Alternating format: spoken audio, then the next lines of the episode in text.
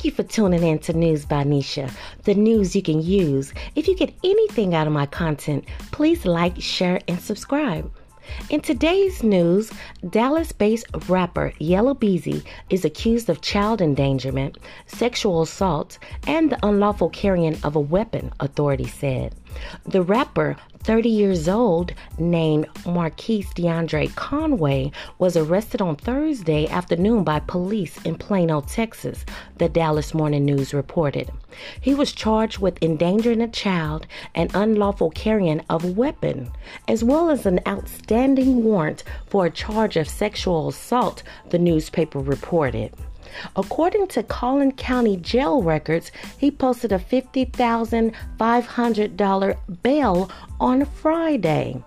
Conway opened up for Beyonce and Jay-Z in 2018 when the couple performed at the AT&T Stadium in Arlington.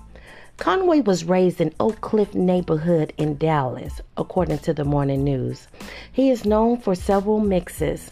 Ain't no going back, back in Beezy, those are just some of the hits that he have made. On Friday, Conway released a new single titled I Guess, accompanied by a music video for the song.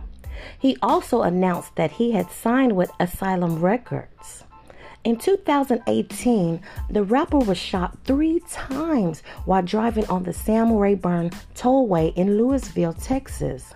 He was hospitalized for more than a week, according to the morning news. Conway was arrested in February on a misdemeanor charge of unlawful carrying of a weapon.